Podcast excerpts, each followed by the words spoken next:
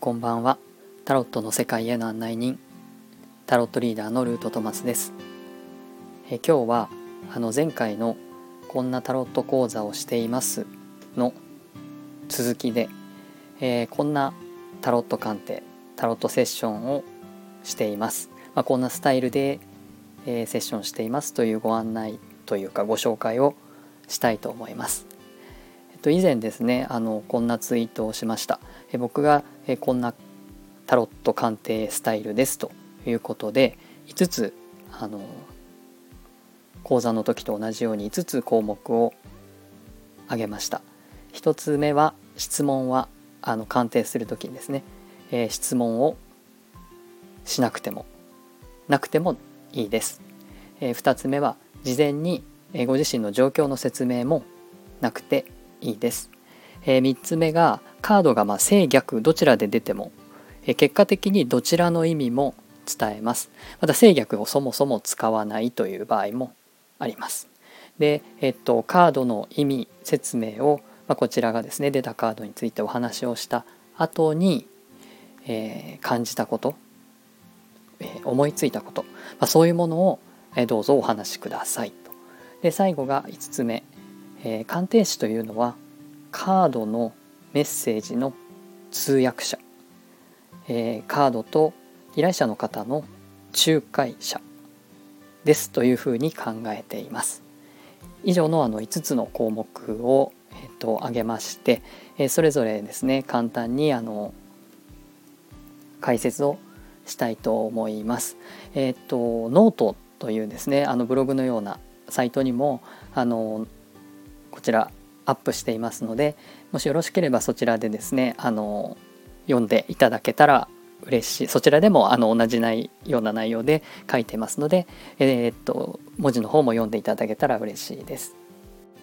それではまず1つ目の質問はなくていいですということなんですけれどもえっとまあ、占い師の方によってはあるいはそのえっと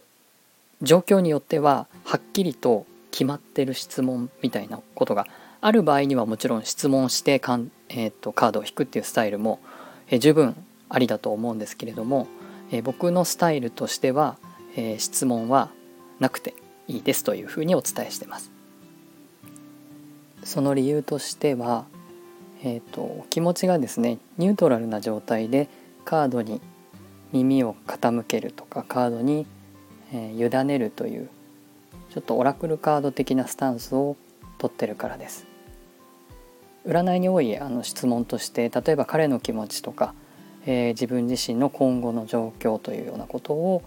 知りたいという質問があったりするんですけれども、まあ、そういうふうな条件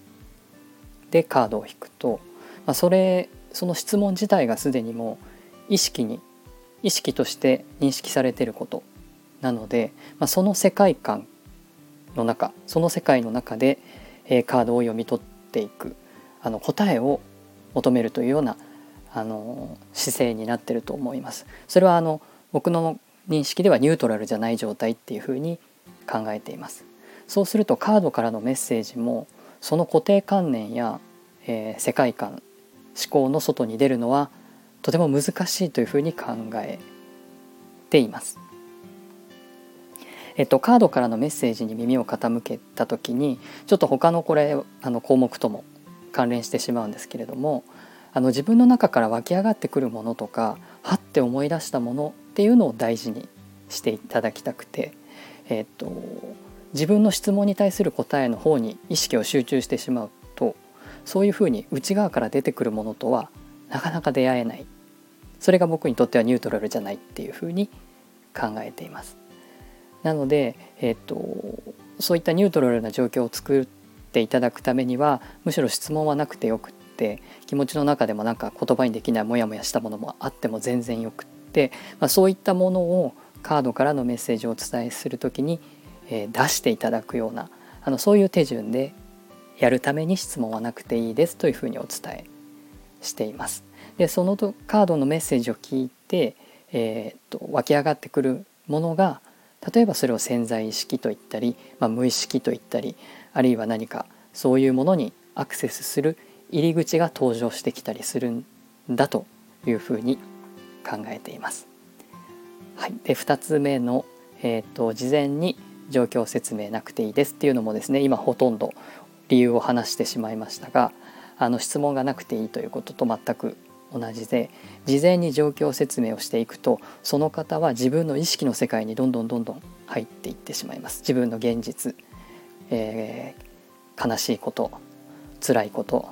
嫌なことみたいなことを、まあ、事前に状況説明することでその人の世界観がかっちり出来上がってしまいます。で鑑定士の方もその世界観の中に入ってしまいます。そうするとお互いに、えー、ニュートラルな状態ではない、えー、その方が見ている世界っていうのに、えー、一緒にその中に、えそれを共有しているような状態になります。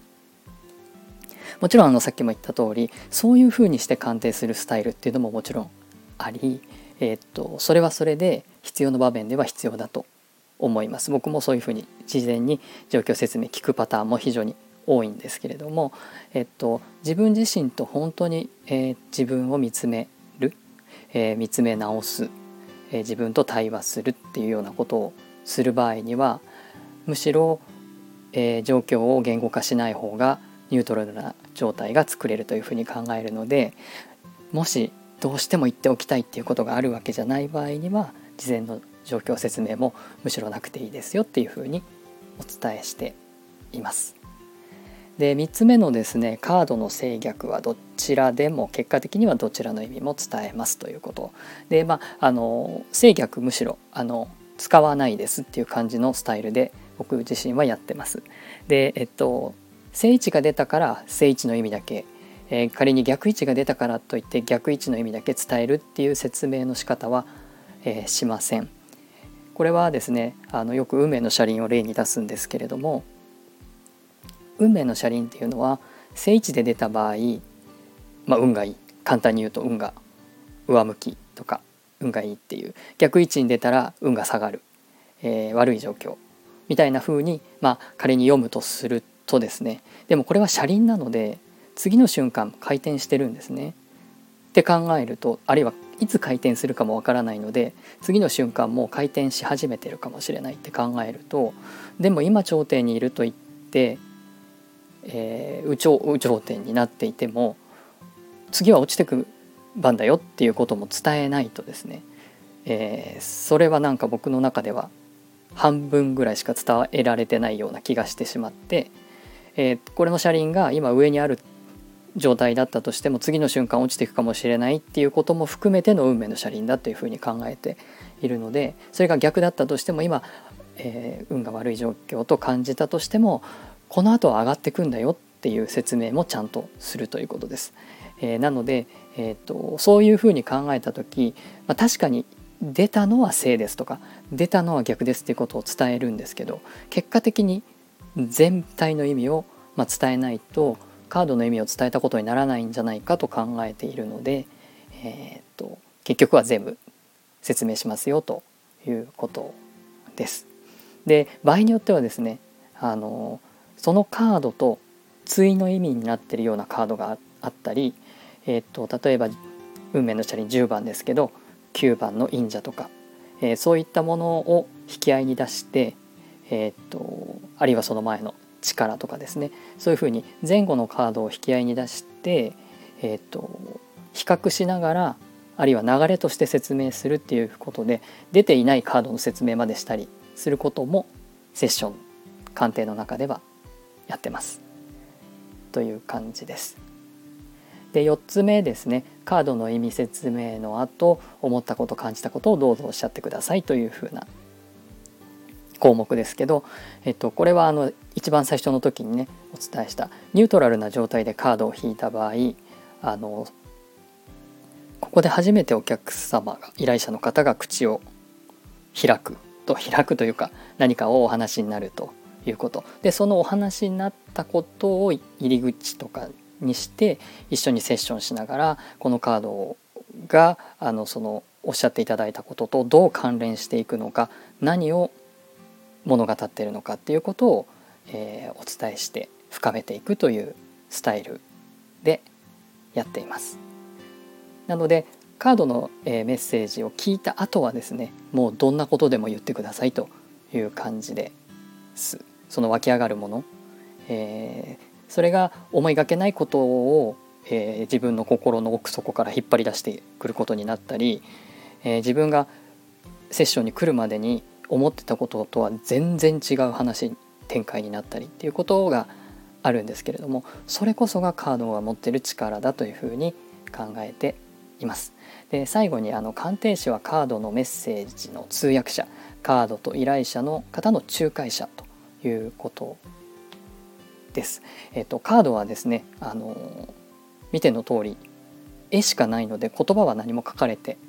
ないんですね。ただあのカードを引いた瞬間というかカードを引いて、まあ、目の前の方、まあ、画面の向こうだったり電話の向こうだったり実際お顔を見ないことも多いんですけどもその方のま雰囲気とですね、えー、混ぜ合わせて、えー、また複数のカードが出ている場合はそのカードの関連なんかも含めて、えー、僕はその絵からのメッセージを、えー、と翻訳するような、まあ、通訳するような形で、えー、と依頼者の方に伝えます。だからあの同時通訳とかですねそういうことってあのメディアで、えやられてることもあるかと思いますがなんかそんな感じのイメージであるいはあの仲介をするということで、えこちらとカードと依頼者の方の間に入ってですねカードはこう言ってますみたいな感じでえっ、ー、とでまた依頼者の方の言葉を聞いて、えじゃあカードは何て答えるんだろうかっていうようななんかこう仲介をしているような感じのイメージでやっております。なのでこういうスタイルなので特にですね何かを当てるとかあのそういうことはやってません。あの当てるというより伝えるっていうことをに徹している感じです。でまあそのメッセージをお伝えすることによって何かモヤモヤしたものがすっきりしたり心が軽くなったり何か光が見えたりっていうことになればあのそういうお手伝いができればとても嬉しいなと思っておりますはいちょっと長くなりましたが最後までお聴きいただきありがとうございました是非あのノートのリンクも貼っておきますのでそちらもよければご覧になってください。